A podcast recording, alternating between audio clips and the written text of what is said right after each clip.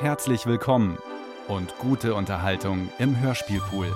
Ein Podcast von Bayern 2.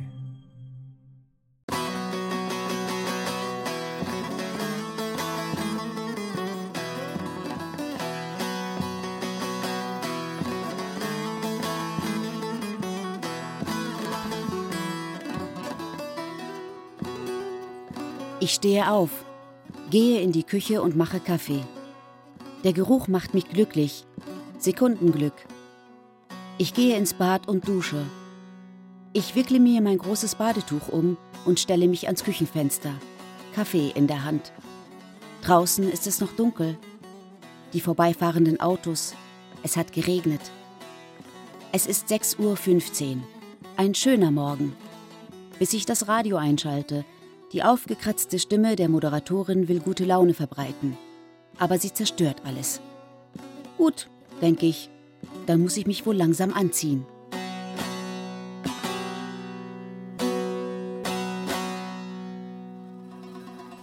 Güldens Schwester von Björn Bicker. Heute habe ich wieder so einen Termin mit der Polizei. Eigentlich möchte ich über den Vorfall nicht mehr sprechen. Ich war eine der ersten auf dem Schulhof, weil ich das vom Fenster aus gesehen habe. Meine Klasse hat in der zweiten Stunde eine Arbeit geschrieben. Mathe, Bruchrechnen. Seitdem träume ich jede Nacht vom Bruchrechnen. Es ist immer exakt derselbe Traum. Ich sitze allein im Lehrerzimmer vor meinem Computer und schaue mir ein YouTube-Video an. Lehrer Schmidt erklärt Bruchrechnen. Ich habe den Ton ganz leise gestellt, weil mir das peinlich ist vor den anderen Kollegen. Plötzlich redet Lehrer Schmidt nur noch Arabisch und der Ton wird immer lauter. أعزائي التلاميذ والتلميذات نتعلم اليوم في الدرس الثاني جمع وطرح الكسور لدينا حالتين ففي النتيجة مثلا ثمانية على أربعة زائدا ثلاثة على أربعة وهو يساوي Ich werde panisch. Da geht die Tür des Lehrerzimmers auf und die Kollegen kommen rein. So als hätten sie sich draußen vor der Tür versammelt. Schmidts Arabisch wird immer rasender und aggressiver. Ich verstehe kein Wort. Ich weiß nicht mal, ob es da wirklich um Bruchrechnen geht. Die Kollegen starren mich an. Sie kommen immer näher. Einer zieht einen Revolver und hält den Lauf in meine Richtung. Eine Kollegin schneidet sich währenddessen ostentativ die Fingernägel.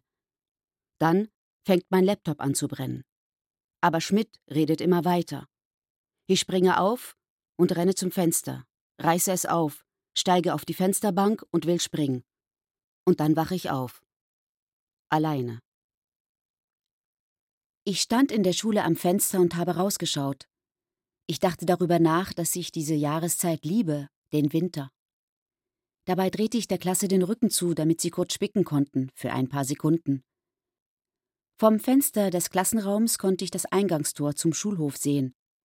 Gerade wollte ich mich wieder der Klasse zuwenden, da sah ich, dass schon ein paar Schüler zur Pause auf den Schulhof kamen. Seit diesem Vorfall spreche ich immer öfter von mir selbst in der dritten Person. Ich werde zu einem Gespenst, das in meinen eigenen Fantasien herumirrt. Ich bin ich und ich bin nicht ich.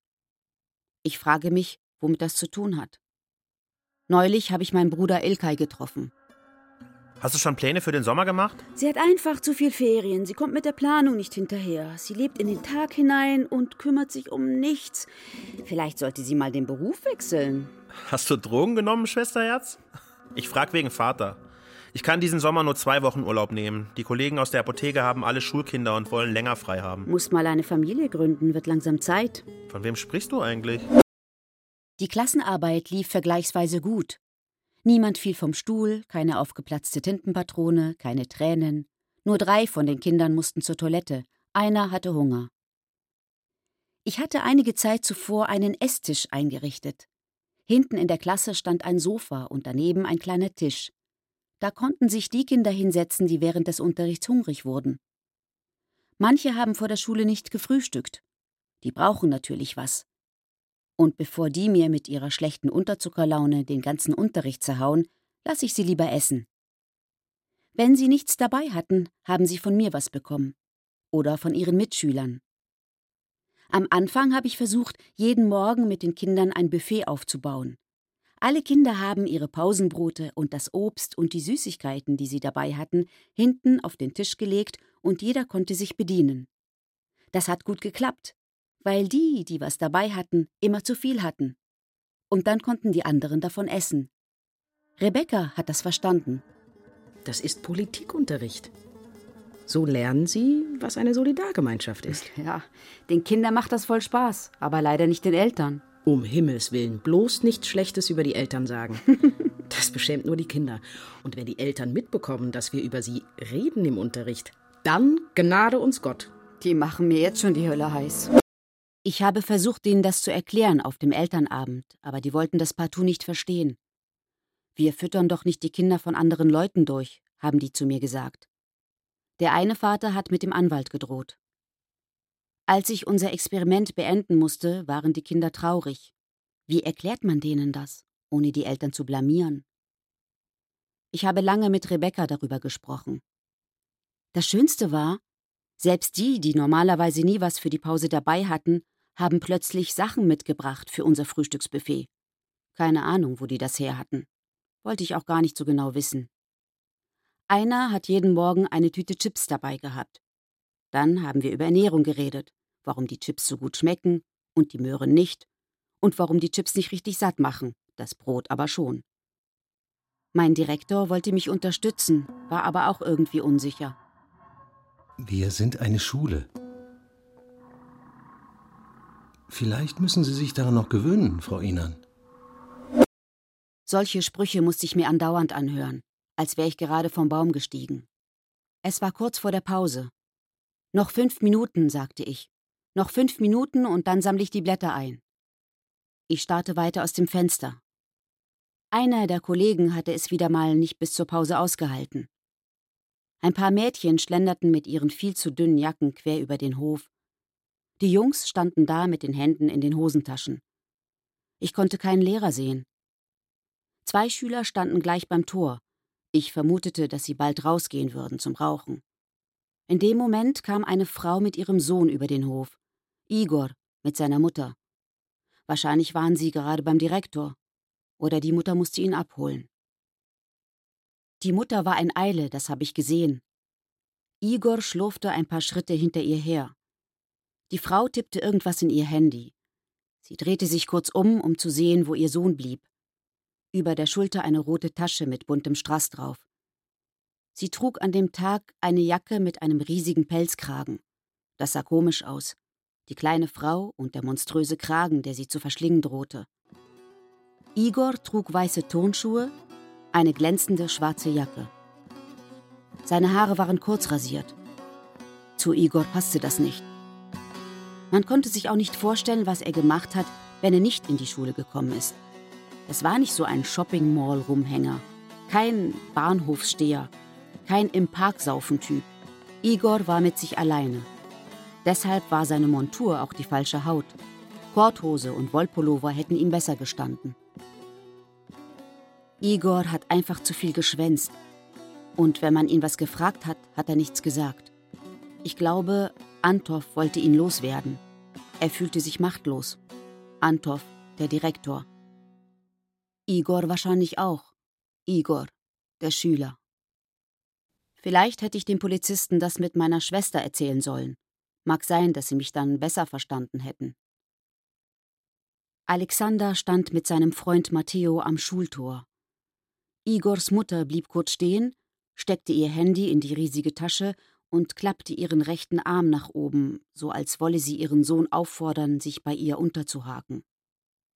Als Igor auf ihrer Höhe war, vergrub er seine Hände noch tiefer in seinen Hosentaschen. So als wolle er sagen: Bitte nicht, lass mich in Ruhe. Siehst du nicht, wie peinlich das ist? Alexander und Matteo drehten sich um und beobachteten die Szene. Ich konnte den Ausdruck in ihren Gesichtern nicht erkennen. Ich war zu weit weg.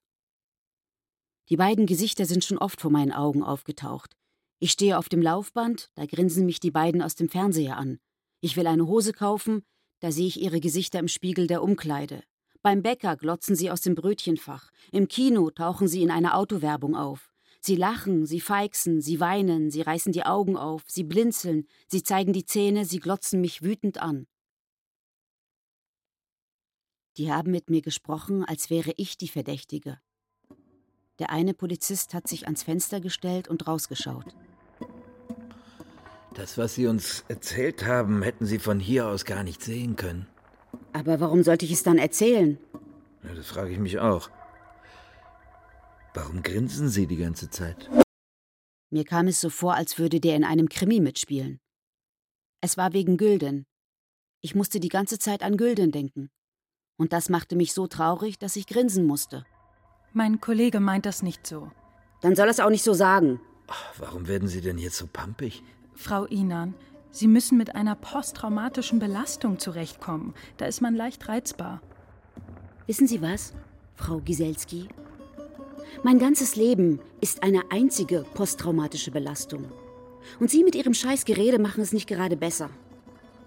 Ich ziehe meine Aussage zurück. Ich habe gar nichts gesehen. Ich hatte gar keine Zeit, aus dem Fenster zu schauen. Hier war Klassenarbeit. Lassen Sie mich in Ruhe. Und warum haben Sie sich dann bei uns gemeldet? Vielleicht, weil Sie sich wichtig machen wollten? Da müssen wir aber noch mal drüber reden.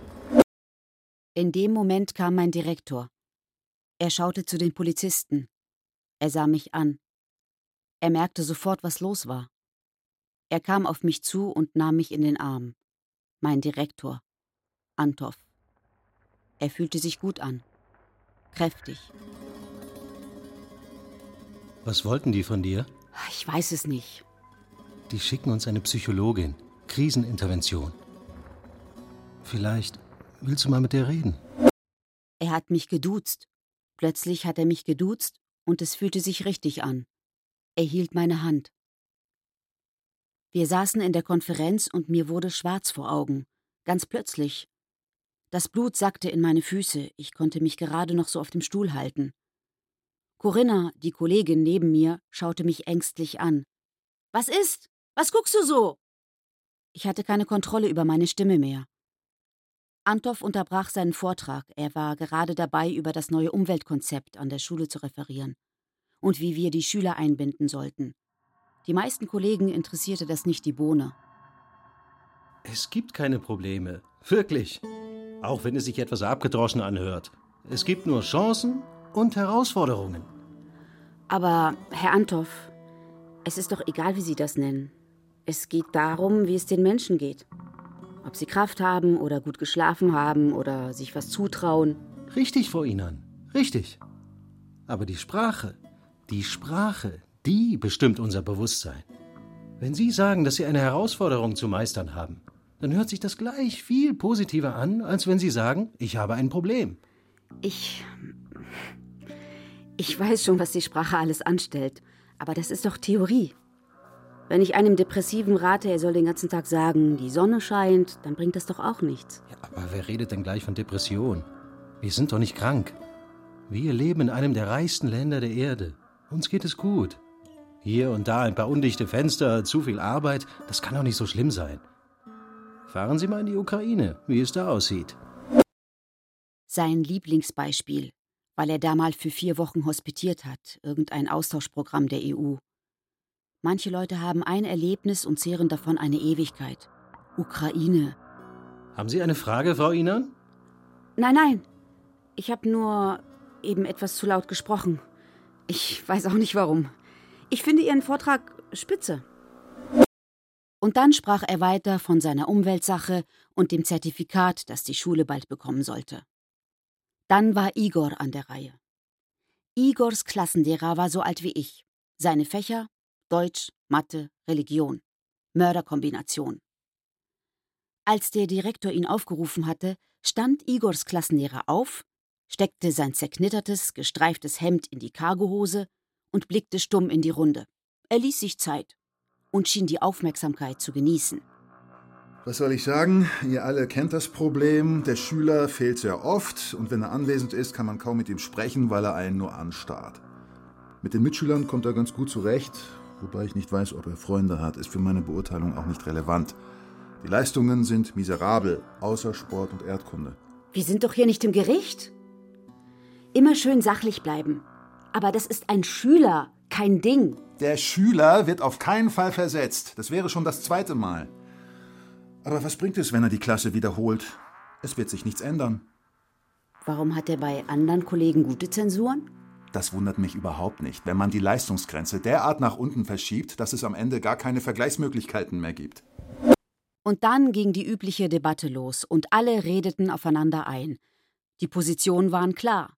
Es gab die einen, die die Noten am liebsten abschaffen wollten und deshalb meistens gute Zensuren gaben, und die anderen, die der Meinung waren, dass wir doch Unterschiede in den Bewertungen brauchten und deshalb versuchten, genau zu sein und gerecht. Gerecht? Was soll denn das sein, gerecht? Alle denken von sich, dass sie gerecht sind. Wir brauchen endlich mal verbindliche Regeln. Kollegen, das ist Aufgabe der Bildungspolitik. Das können wir hier als Kollegium nicht lösen. Aber wie wunderbar, dass wir so lebhaft diskutieren. Und dann meldete sich nochmal eine Kollegin von der Ich möchte eigentlich keine Noten geben Fraktion. Ich bin in einer Lehrerkonferenz wirklich noch nie überrascht worden. Ich möchte nochmal auf den Fall Igor zu sprechen kommen. Das ist doch alles viel komplexer, als es hier dargestellt wird. Wir sollten den Zusammenhang mit seiner sozialen und familiären Situation betrachten. Die Mutter ist alleinerziehend. Den Vater gibt es zwar, aber der ist nie da. Die Frau spricht bis heute nur gebrochen Deutsch. Da kann man doch verstehen, dass der junge Mann Probleme hat und nicht mitkommt, wenn sich die Mutter weigert oder zumindest schwer tut, die Sprache des Landes zu lernen, in dem sie lebt. Das muss sich doch zwangsläufig auf die Leistung des Jungen auswirken, wenn zu Hause gar kein Deutsch gesprochen wird. Schließlich ist die Sprache doch der Schlüssel zu allem. Das ist im Übrigen in der Türkei nicht anders als in Russland oder in Bangladesch. Wir müssen dem Jungen helfen. Und das geht am besten, wenn wir der Mutter helfen. Kann man den Jungen nicht eine Zeit lang aus dem Benotungssystem rausnehmen? Vielleicht verringert das den Druck und hilft ihm wieder zu sich zu finden. Beinahe wäre mir schon wieder schwarz vor Augen geworden. Aber dann gab es diesen Adrenalineinschuss. Es fing mit einem Kribbeln im Bauch an, das Herz schlug immer schneller, die Muskeln spannten sich an, was dazu führte, dass ich plötzlich kerzengerade dasaß, die Augen aufgerissen, diese verräterischen roten Flecken am Hals. Ganz ruhig, Frau Inan, sagen meine Schüler manchmal, sonst kriegen Sie wieder diese Flecken. Meistens lachen wir dann zusammen. Im Lehrerzimmer war mir nicht nach Lachen zumute. Ich saß da und hatte rote Flecken am Hals, die immer größer wurden und sich zu einem leuchtenden, wunden Meer verbanden. Die Epidemie fraß sich von den Ohren den Hals entlang, über das Dekolleté bis unter die Bluse. Ich starrte in die Ferne, die es nicht gab. Hatte die Kollegin das eben wirklich gesagt? Das mit der Sprache? Dass diese schlechten Leistungen und das Verhalten des Schülers nicht verwunderten, da die Mutter kein Deutsch spreche? Ich drehte mich langsam zu meiner Freundin Rebecca, die ganz ruhig dasaß und durch einen Wollpullover hindurch ihren schwangeren Bauch streichelte. Bleib locker. Geh nach der Konferenz zu ihr und sprich sie darauf an. Zu spät. Ich muss was sagen. Liebe Malis, wir kennen uns jetzt seit vier Jahren. Wir sitzen hier fast jede verdammte Woche zusammen in irgendwelchen Konferenzen und Besprechungen. Irgendwann hast du mich mal gefragt, warum ich eigentlich so stark und so ruhig sei, wo ich das hernehme, so viel Liebe für die Schüler, für die Kinder. Warum ich so wenig Angst habe vor denen, vor dem Unterricht. Weiß auch nicht, habe ich damals gesagt. Keine Ahnung, ist halt so. Ich mache mir nicht so viele Gedanken. Ist meine Natur. Ich kenne diese Kinder, weil ich selbst so eins war. Zwei jüngere Brüder. Tausend oberflächliche Erklärungen. Heute weiß ich, warum ich gut klarkomme. Vor einem Jahr ist meine Mutter gestorben. Die hatte Krebs. Das war schlimm. Wir konnten ihr zusehen beim Sterben. Sie ist immer dünner geworden, schwächer. Irgendwann war sie einfach weg. Und mit jedem Tag, der sie dem Tod näher gebracht hat, ist in mir ein Gefühl gewachsen, das mich bis heute ganz angefüllt hat. Erst den Bauch, dann die Beine, die Arme, schließlich den Hals und den Kopf. Es ist wie eine Füllung, die ich in mir trage, warm und weich. Dankbarkeit. Dankbarkeit dafür, dass ich eine Mutter hatte, die mich geliebt hat, diese Mutter hat fast alles dafür getan, dass es ihren Kindern gut geht. Und sie wusste, dass es in dieser Gesellschaft nur vorangeht, wenn man etwas lernt, wenn man gut ist, wenn man Leistung bringt. Und deshalb hat sie mich als kleines Mädchen zum Turnen gebracht. Sie hat mich jede Woche zum privaten Englischunterricht begleitet. Sie hat mir Lieder vorgesungen, sie hat mit mir geredet, sie hat mich geküsst und sie hat mit mir geschimpft, wenn ich Mist gebaut habe. Sie hat meine Brüder zu anständigen Jungs erzogen. Und bei der Abi-Feier war sie die stolzeste Mama von allen. Als ich ihr erzählt habe, dass ich Lehrerin werden will, da hat sie ganz ernst geschaut und gesagt, Kind, du bist eine gute Lehrerin. So eine Lehrerin wie dich hätte ich auch gerne gehabt. Und dann hat meine Mutter mich jede Woche im Studentenwohnheim besucht. Jede Woche ist sie mit der S-Bahn gekommen und hat mir selbst zubereitete Speisen vorbeigebracht. Für meine Mitbewohner war das ein Feiertag. Jede Woche. Einmal war Mama krank und konnte nicht kommen. Da haben die Mitbewohner protestiert und beklagt, dass ihnen was fehlt. Als ich verbeamtet wurde, hat meine Mutter gesagt, dass ich jetzt Kinder kriegen kann. Sie hat verstanden, dass man als Frau heutzutage unabhängig sein muss. Meine Mutter hat alles dafür getan, dass ich meinen Weg gehe. Und weißt du was, liebe Marlies? Meine Mutter äh, hatte keine Ahnung von dem ganzen Zeug, das mich interessiert. Bücher, Popmusik, Kickboxen, Spanisch, Foodblogs, Reisen. Keinen blassen Schimmer. Aber sie hat mich gefragt. Immer wenn sie was nicht verstanden hat, hat sie mich gefragt. Sie hatte eine ganz besondere Art, Dinge herauszufinden. Sie hat zwei Stühle genommen und sie so aufgestellt, dass wir uns gegenüber saßen. Dann hat sie kurz die Augen geschlossen, voila, und hat dann mit ihrer rechten Hand meinen linken Arm berührt. Und dann hat sie meinen Oberarm gestreichelt. Ganz langsam und hat angefangen zu fragen. Kind, was ist Instagram? Kind, warum willst du Englisch studieren? Kind, wieso streitest du so viel mit deinen Brüdern? Kind, warum gehst du zum Boxen? Kind, warum ziehst du keine Röcke an? Und dann habe ich ihr alles erklärt. Ich habe natürlich auch geflunkert, beschönigt, Sachen weggelassen. Aber ich habe meiner Mutter die ganze Welt erzählt. Meine Welt. Und sie hat die Augen geschlossen und einfach zugehört. Das hat alles auf Türkisch stattgefunden. Diese wundervolle, warme, lustige, bewegliche türkische Sprache, die mir meine Eltern zu Hause beigebracht haben. Und jeden Sommer sind wir in Sprachcamp ans Meer zu den Verwandten gefahren. Und weißt du was, liebe Marlies, diese Frau, die meine Mutter war, die ist 1978, als sie 20 Jahre alt war, vom Schwarzen Meer nach Deutschland gekommen, weil sie hier meinen Vater geheiratet hat. Mein Vater ist acht Jahre älter als meine Mutter. Er hat sein Leben lang hart gearbeitet und die Familie ernährt. Und meine Mutter hat 40 Jahre in Dortmund gelebt und konnte bis zu ihrem Tod im letzten Jahr so gut wie kein Deutsch. Sie hat alles verstanden. Das hat zumindest mein Vater behauptet. Aber sie hat nicht in dieser Sprache gesprochen. Wir haben immer nur Türkisch miteinander geredet. Ihre Muttersprache. Meine Muttersprache. Und ihre Freundinnen waren alles Türkinnen. Und die haben nur Türkisch gesprochen. Als ich an der Uni war, gab es eine Zeit, da war ich sauer auf meine Mutter weil sie immer nur zu Hause saß und kein Deutsch konnte. Da habe ich mich sogar geschämt, dass sie nur Türkisch sprach. Einmal hat einer von meinen Mitbewohnern im Studentenwohnheim gesagt, dass er das befremdlich findet, wenn eine so lange in einem Land lebt, dass sie dann die Sprache nicht spricht. Irgendwie hatte er recht. Am nächsten Wochenende habe ich meinen ganzen Mut zusammengenommen und meine Mutter gefragt, warum sie eigentlich kein Deutsch spricht. Da war ich schon Mitte 20. Da hat sie wieder zwei Stühle aufgestellt. Und wir haben uns so hingesetzt wie bei unseren Fragerunden, nur dass diesmal sie diejenige war, die geredet hat. Auf Türkisch. Dass ihr Mann immer davon gesprochen habe, dass sie wieder zurückgehen in die Türkei, dass sie sich nicht stressen solle mit der Sprache.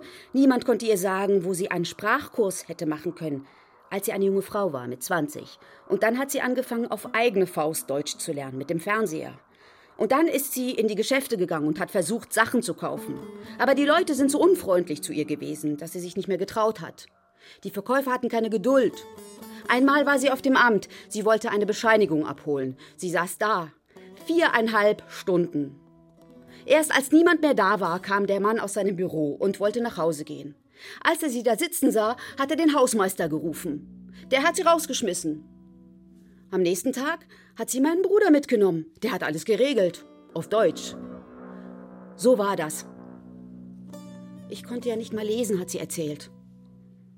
Das ist mir in dem Moment erst klar geworden, dass meine Mutter nie eine richtige Schule besucht hat. Sie war quasi Analphabetin.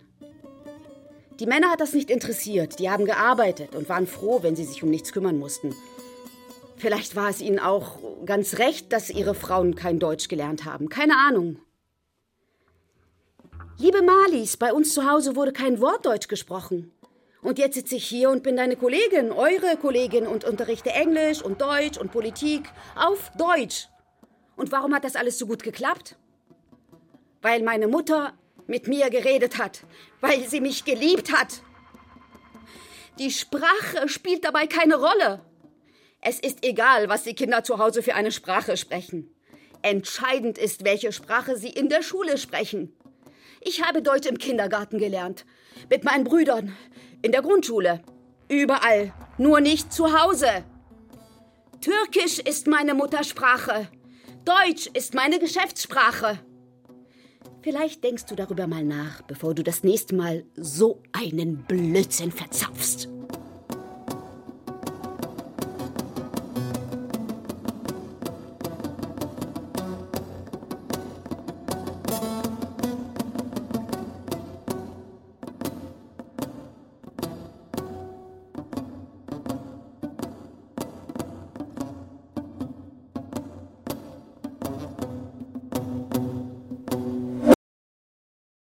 Alle starrten mich an. Marlies fing an zu heulen, mitten in der Konferenz. Der Direktor hat die Versammlung unterbrochen.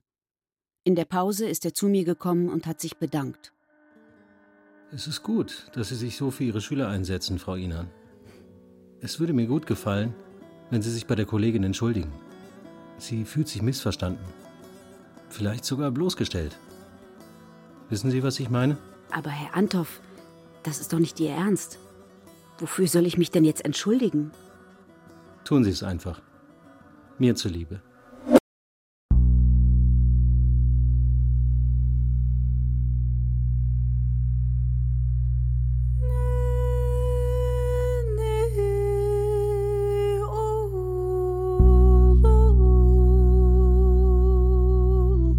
Wenn ich blute, dann blutet meine Mutter.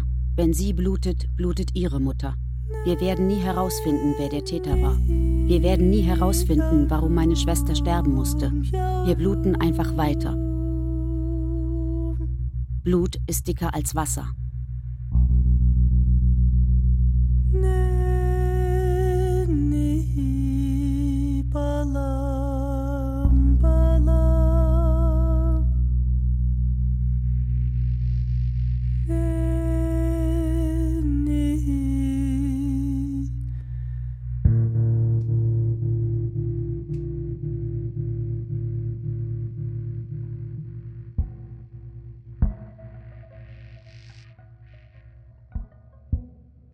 Ich muss mich um meinen Vater kümmern. Wenn du ihn sehen würdest, wie er tagsüber da sitzt, müde, kraftlos. Manchmal kommt sein Cousin und dann hocken sie im Wohnzimmer, trinken Tee und erzählen sich Geschichten von früher. Rebecca hielt die dampfende Tasse mit beiden Händen und nippte an ihrem Pfefferminztee. Ich erzählte ihr die ganze Geschichte von Mama, von Papas Leben, von meinen Brüdern, von Güldens Tod. Rebecca bestand fast nur noch aus Bauch. Es kam mir vor, als würde sie in ihrer Schwangerschaft wohnen, als wäre sie nichts anderes mehr als ein schwangerer Bauch. Sie ruhte und kugelte und dampfte und strahlte etwas aus, das ich bisher nicht wahrgenommen hatte. Sie saß da auf diesem Sessel, die Beine zur Seite, so als würde sie sich nie wieder von diesem Fleck wegbewegen. Das machte mir Angst. Rebecca nickte und nickte und nickte. Ich werde ihn in die Türkei begleiten, und vielleicht bleiben wir da. Ist es wegen Anthoff? Du kannst dich doch einfach versetzen lassen. Ich will nicht mehr. Ich kann diese Kinder nicht mehr sehen. Mein Vater hat nie mit mir über Gilden gesprochen. Kein einziges Mal. Vielleicht schaffen wir das noch, bevor er stirbt. Spätsommer 1991. Kurz nach meiner Einschulung. Ich sitze zu Hause in der Küche bei meiner Mutter, die gerade irgendwas kocht, wie immer. Es klingelt Sturm. Die Nachbarskinder stehen vor der Tür und schreien wild durcheinander. Ein Auto, die Schwester, Blut, komm, schnell. Meine Mutter, mein kleinster Bruder Ilkay und ich rennen sofort auf die Straße. Wir haben nicht mal Schuhe an. Wir laufen den Mädchen hinterher. Als wir zwei Straßen weiter ankommen, stehen schon etliche Leute da.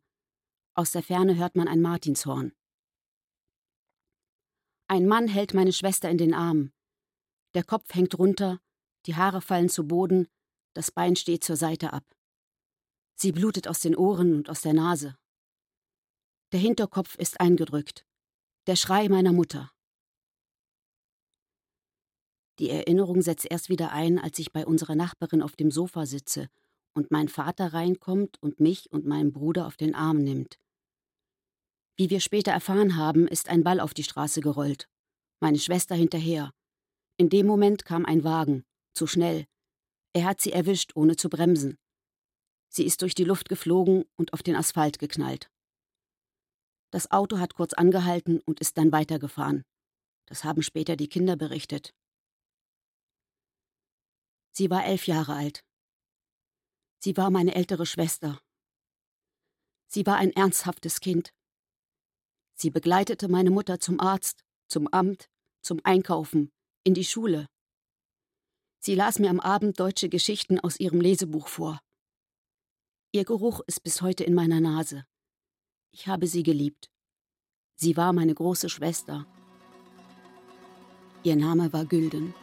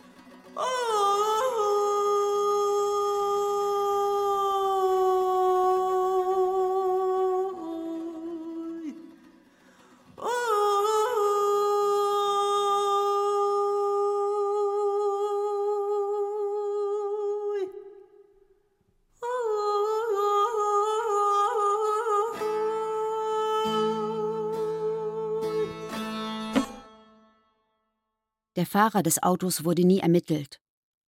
Könnte also jeder sein. Das denke ich manchmal, wenn ich durch die Stadt gehe. Irgendwann kam dieser Brief von der Staatsanwaltschaft, dass die Ermittlungen eingestellt wurden. Mein Vater hat meiner Mutter den Brief nie gezeigt. In der Nacht, als meine Mutter gestorben ist, war ich bei ihr. Ich hielt ihre Hand und spürte, dass sie wach war. Draußen begann es zu dämmern. Ich saß in einem Sessel neben ihrem Krankenhausbett.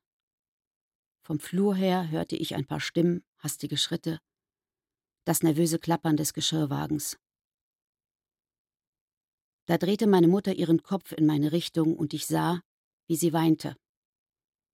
Ihr Blick ganz neblig von den starken Schmerzmitteln, die Augen halb geschlossen. Trotzdem huschte ein Lächeln über ihr faltiges, eingefallenes Gesicht. Gülden, flüsterte sie ganz leise. Gülden. Und dann war es vorbei. Ich habe gebetet, so wie es mir meine Mutter beigebracht hat. Bismillah ar-Rahman ar-Rahim. Alhamdulillahi Rabbil Alameen. Ar-Rahman ar-Rahim. Maliki Yawm ad-Din. إياك نعبد وإياك نستعين اهدنا الصراط المستقيم.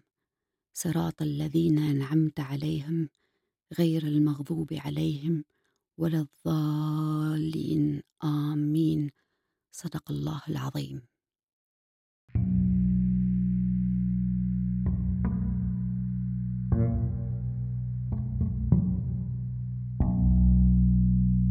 Ich habe mich längst entschieden aufzuhören. Ich habe keine Lust mehr, die Kinder dieser Leute zu unterrichten. Ich will Antov nicht mehr sehen. Ich will Antov jeden Tag sehen. Ich suche nach Vorwänden. Ich vermisse Gülden. Ich vermisse meine Mama. Ich besuche meinen Vater jeden Tag. Ich frage mich, warum wir Kinder unterrichten. Ich denke oft an Alexander. Ich denke täglich an Igor. Ich höre diesen Vater sagen, wenn es nach uns ginge, wären Sie hier nicht Lehrerin. Ich erkläre der Mutter, dass ihre Tochter eine Essstörung hat. Ich denke an den toten Jungen, seine Eltern, sein Blut. Ich will nicht schwanger werden. Ich vergesse, wer ich bin. Ich weiß nicht, wie es weitergehen soll. Ich begleite meinen Vater. Ich höre die ganze Zeit das gleiche Lied. Die Journalisten haben den Kindern vor der Schule mit ihren Kameras aufgelauert. Die Eltern waren aufgebracht. Das ging rum wie ein Lauffeuer. Am Morgen nach der Tat brachten fast alle ihre Kinder in die Schule. Ich hätte geschworen, die lassen sie zu Hause. Aber nein, im Gegenteil. Da standen plötzlich alle morgens in der Eingangshalle. Weil es so viele waren, hat Antov sie mit seinem Megafon in die Aula gelotst. Er ist auf die Bühne gesprungen und hat angefangen zu reden, ganz ruhig. Die Eltern und die Schüler verstummten. Wir passen auf Ihre Kinder auf. Bleiben Sie nicht allein zu Hause. Wir reden über alles. Niemand muss Angst haben. Und bitte, Holen Sie Ihre Kinder nach Schulschluss wieder ab. Stehen Sie bereit. Zeigen Sie Ihren Kindern, dass wir jetzt alle für Sie da sind. Und reden Sie bitte nicht mit den Journalisten. Die Polizei versorgt die Zeitung mit den nötigen Informationen. Auch ich habe so eine Situation noch nie erlebt. Aber ich bin mir sicher, dass wir alle gesund und gestärkt aus all dem hervorgehen werden. In diesem Moment bewunderte ich ihn für seinen Optimismus und seinen Mut. Mir war kalt. Was, wenn jetzt alle durchdrehen? Was, wenn wir gebrochen und verletzt aus dieser Situation herauskommen? Was macht er dann? Ein paar Kinder fingen an zu weinen. Ich wünsche Ihnen allen Kraft und eine Hand, an die Sie sich halten können. Die Lehrer sind mit ihren Kindern in die Klassenräume gegangen. Jeder hielt jemanden an der Hand oder im Arm. Es war still. Nullpunkt. Nur die Schritte. Man hörte nur die Schritte und das Rascheln der Jacken. Rebecca hat sich krank schreiben lassen. Mir wird das alles zu viel. Ich bringe erstmal mein Kind auf die Welt. Der Hausbau ist in Stocken geraten. Wir sitzen hier in drei halb eingerichteten Zimmern. Die obere Etage ist praktisch unbewohnbar. Wir haben uns komplett verkalkuliert. Thorsten hat so viel auf der Arbeit zu tun, dass er sich nicht mehr richtig um die Baustelle kümmern kann. Egal. Hauptsache, ihr habt noch ein bisschen Zeit für euch und das Kind in deinem Bauch. Ich habe mir das alles viel schöner vorgestellt. Ich bereue, dass ich nicht mehr in die Schule komme. So wie du aussiehst, würdest du dich mal mehr die Treppe zum Musiksaal hochschaffen. Sei froh, dass du den ganzen Wahnsinn dort nicht miterleben musst. Die Schule ist nicht mehr wiederzuerkennen. Alle sind so behutsam miteinander. Die Schüler streiten gar nicht mehr. Die Lehrerkonferenz fühlt sich an wie eine Selbsthilfegruppe. Antov und ich duzen uns jetzt. Er hat mich in den Arm genommen. Und als ich ihr von den Befragungen der Polizei erzählt habe, von den besorgten Eltern und den Politikern, die sich plötzlich für die Schule interessierten, da habe ich gemerkt, dass ich das gar nicht mehr ernst nehmen kann. Ich habe an meine Schüler gedacht. Worauf bereiten wir die eigentlich vor? Igor war eine Zeit lang in meiner Theaterklasse. Wir haben ein Stück geprobt. Das war vor drei Jahren. Er wollte keine Rolle übernehmen. Er wurde mein Assistent. Zwei Wochen vor der Premiere ist Igor ausgestiegen. Er kam einfach nicht mehr. Die Premiere war zwei Wochen vor den Sommerferien. Seine Mitschüler haben mir erzählt, dass er zu den anderen Stunden erschienen ist. Mir ist er seitdem aus dem Weg gegangen. Ich habe seinen Klassenlehrer gefragt, ob er was weiß, aber der hat nur abgewinkt. Für mich ist der Fall erledigt. Igor wird nicht versetzt. Nach den Ferien ist das nicht mehr mein Problem. Von mir hat er übrigens eine Eins bekommen. Strengen Sie sich an. Was genau haben Sie gesehen? Also, Sie waren kurz vor dem Tor, als Igor stehen geblieben ist. Die Mutter ist weitergegangen. Sie war schon auf dem Bürgersteig vor der Schule. Da griff Igor mit seiner rechten Hand in die Innenseite seiner Jacke und zog ein Klappmesser hervor. Er war nur noch wenige Schritte von seinem späteren Opfer entfernt. Gab es einen Kontakt zwischen dem Jungen und seinem Opfer? Ja, es gab Kontakt zwischen den beiden. Was hat er denn gesagt? Ich konnte von dort, wo ich stand, doch nicht hören, welche Worte gefallen sind. Aber das heißt, es wurde gesprochen. Frau Inan, konzentrieren Sie sich. Das ist wichtig. Ihre Aussage kann alles verändern. Ich habe gesehen, wie Igor auf die beiden Jungen zugestürmt ist. Der andere Junge ist aus dem Tor rausgelaufen und hat sich von hinten an Igors Mutter geklammert. Igor hat sein Messer in Alexanders Hals gerammt. Haben Sie sein Gesicht gesehen? Nein, ich konnte Igors Gesicht nicht sehen. Er war viel zu weit weg. Es mag Ihnen nebensächlich erscheinen, aber hat es geschneit? Ich weiß nicht, ob es geschneit hat. Der Junge ist sofort zusammengebrochen. Es hat also nicht geschneit. Ich weiß es nicht. Und der Angreifer? Igor hat sein Messer ganz ruhig neben das Opfer gelegt und hat sich in die Einfahrt gekniet. Erschöpft sah das aus wie nach einem 100-Meter-Lauf. Und dann? Was hat er dann gemacht?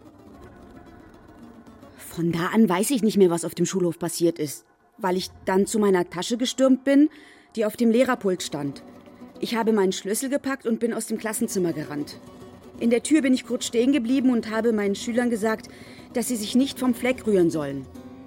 Ich habe das Klassenzimmer von draußen abgeschlossen und bin wie von Sinn die zwei Stockwerke runter und raus auf den Schulhof. Als ich unten angekommen bin, hat es schon zur Pause geklingelt. Ich bin zum Tor und sah den Jungen auf dem Asphalt liegen. Die Mutter kniete neben ihrem Sohn und schrie. Ich lief zu ihnen hin und versuchte sofort die Blutung zu stoppen. Ich drückte meine Hand auf die Wunde am Hals, aber es half nichts. Das Blut quoll warm und klebrig zwischen meinen Fingern hindurch. Inzwischen kamen noch weitere Schüler und Lehrer dazu. Weg, weg, habe ich die Kinder angeschrien. Ähm, Kurze Zeit später traf auch schon ein Rettungswagen ein. Ihre Kollegen versuchten alle Personen in das Schulgebäude zu schicken. In diesem Moment fiel mir ein, dass meine Kinder noch im Klassenzimmer waren.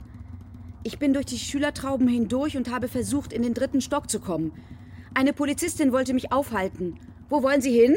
hat sie mir zugerufen und ich habe sie angeschrien, dass ich zu meiner Klasse muss. Die stecken fest in ihrem Zimmer. Ich komme mit, hat die Polizistin gesagt. Daran können Sie sich noch erinnern. Als ich die Tür zu unserem Klassenzimmer geöffnet habe, habe ich gehört, dass einige laut weinten. Im Klassenzimmer verteilt saßen die Kinder in kleinen Gruppen und haben sich im Arm gehalten. Ein paar standen am Fenster und beobachteten, was auf dem Schulhof passierte. Da habe ich bemerkt, dass meine Arme und Hände blutverschmiert waren. In dem Moment kam auch schon die erste Mutter in den Klassenraum geschossen. Ich wusste ja nicht, was los ist, habe ich gerufen, so als hätte ich mich dafür entschuldigen müssen, dass ich die Kinder eingeschlossen habe. Rebecca hat mir eine WhatsApp-Nachricht geschrieben. Mit Bildern von ihrem Baby. Ich war gerade auf dem Weg vom Lehrerzimmer in Antofs Büro. Ich zeigte ihm die Fotos. Wir drehten uns so, dass das Licht von oben auf das Handy fiel. Dabei legte er seinen Arm um meine Schulter und berührte mich mit seiner Hüfte. Seine Wange war ganz nah an meinem Gesicht. Er roch gut. Wir standen eine Weile so da. Ich traute mich nicht, mich zu bewegen. Sein Atem roch nach Pfefferminze und Kaffee. Was für ein Brummer. Die Schulfamilie wird immer größer. Ich bin gespannt, wann wir die Kollegin wiedersehen. Ich kann nicht mehr. Das kann ich gut verstehen. Nach all dem, was hier los war. Aber Fatma, weißt du, wir brauchen dich hier. Wir müssen da jetzt durch. Gemeinsam. Die Schüler lieben dich. Darf ich dich mal in den Arm nehmen? Ich drehte mich aus seiner Umarmung und schaute aus dem Fenster. Ich bin verwirrt. Ich auch. Er stellte sich ganz dicht hinter mich. Ich weiß, Sie wollen rausfinden, warum er das getan hat. Ich kann Ihnen nichts Negatives zu Igor sagen. Sie müssen den Schüler nicht in Schutz nehmen. Das nützt niemandem. Können Sie mir sagen, warum ein Jugendlicher sowas macht? Nein. Aber Sie sind doch die Experten. Es gibt keine Erklärung. Das stimmt nicht. Na dann mal los. Als ich meinem Bruder erzählt habe, dass ich aufhören will, hat er gelacht. du bist die beste Lehrerin der Welt. Weißt du noch, als wir deine Schüler in der Stadt getroffen haben? Die sind auf dich zugestürmt und sind dir in die Arme gefallen. Du warst für die wie eine große Schwester. Vielleicht deshalb. Was? Vielleicht will ich deshalb aufhören. Die haben gedacht, wir sind ein Paar. Die wollten nicht glauben, dass du mein Bruder bist. Klar, Frau Inan, Bruder. Würde ich auch sagen an ihrer Stelle. Dann habe ich denen ein paar Fotos auf dem Handy gezeigt. Die ganze Familie. Danach haben sie es geglaubt. Frau Inan, Sie haben voll den attraktiven Bruder, hat ihr eine gesagt. Das willst du aufgeben? Ich habe Ihnen auch ein Bild von Gülden gezeigt. Sind Sie das, als Sie jung waren? haben Sie gefragt. Läuft da was mit dir und Antov? Wie kommst du darauf? Weil du leuchtest, wenn du von ihm sprichst. Er ist verheiratet. Na und? Hast du schon mal Stimmen gehört? Nein. Seit der Sache mit Igor spricht meine Schwester zu mir. Ich höre ihre Stimme, wenn ich alleine im Hausflur bin oder abends vorm Einschlafen. Neulich war ich schwimmen. Die ganze Zeit über war sie in meinem Ohr mit ihrer schönen Stimme. Sie fragt mich dauernd Sachen.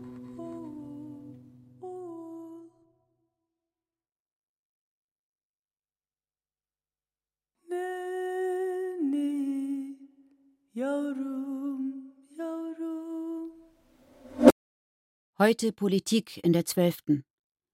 Bürgerbeteiligung. Direkte Demokratie. Meine Haare sind noch nass. Ich gehe ins Bad, stecke den Föhn ein und beginne mein Haar zu trocknen. Es klingelt an der Tür. Schockstarre. Ich tue so, als hätte ich das Klingeln nicht gehört. Wer ist das? So früh. Der Föhn wird immer heißer. Ich starre in den Spiegel. Anstatt den Föhn einfach zur Seite zu legen, traue ich mich nicht, mich zu bewegen. Ich kann im Spiegel sehen, wie die Haut auf meiner Stirn rot wird. Es tut weh. Jetzt schalte ich den Föhn ab. Ich bleibe regungslos stehen. Drei Minuten. Stille. Kein Klingeln mehr. Mein Herz rast. Ich grinse das Spiegelbild an, ich creme mir das Gesicht ein, sprühe mein Winterparfum auf die Handgelenke und den Hals. Ich gehe aus dem Bad und stehe in meinem winzigen Flur. Ich nehme den Schal, ziehe die schwarze, dicke Winterjacke an und dann die Stiefel. Keine Mütze. Ich hasse Mützen. Vielleicht bin ich deshalb so oft erkältet, weil ich nie Mützen trage. Auch nicht in der Pause, wenn ich Aufsicht habe. Überhaupt Locken und Mütze geht gar nicht. Meine Tasche steht neben der Tür. Die habe ich am Abend vorher schon gepackt. Letzte Woche waren wir zusammen im Kino, meine Brüder und ich. Wir haben uns eine türkische Schnulze angeschaut. Danach waren wir essen, nur wir drei, und haben überlegt, wie wir unseren Vater im Sommer in die Türkei bringen werden. Wer bucht den Flug? Wer bringt ihn hin? Wer fliegt mit? Wer kümmert sich um ihn? Seit meine Mutter nicht mehr lebt, wartet er nur noch auf den Sommer, bis er endlich hinfahren kann zu ihrem Grab. In meinem Leben dreht sich seit einem halben Jahr alles nur noch um den Tod. Wenn ich die Kinder in der Schule sehe, dann frage ich mich, wie die Eltern das aushalten. Diese Angst, jeden Tag diese Angst. Ganz ehrlich, ich weiß nicht, was Igor dazu gebracht hat. Er muss zornig gewesen sein. Immer schon. Aber sowas, das hätte ich nicht für möglich gehalten. Ich bin auch zornig, aber deshalb steche ich doch niemanden ab. Ich fahre, habe ich den Brüdern gesagt. Ich begleite unseren Vater. Und dann schauen wir, wie es weitergeht.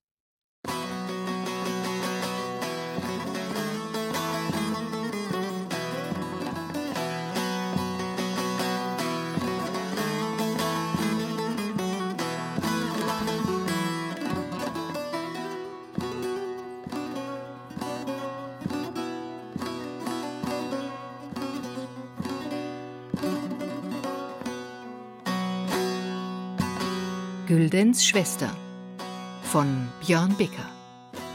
Mit Miriam Abbas, Judith Tarikwa, Murali Perumal, Christoph Franken, Edmund Telgenkemper, Stefan Merki, Shirin Eiser und Wiebke Puls. Musik Derja Yildirim, Sebastian Reyer und Tobias Levin. Ton und Technik Regine Elbers, Adele Kurzziel. Regieassistenz Pauline Seiberlich. Regie Björn Bicker. Dramaturgie Katja Huber. Produktion Bayerischer Rundfunk 2020.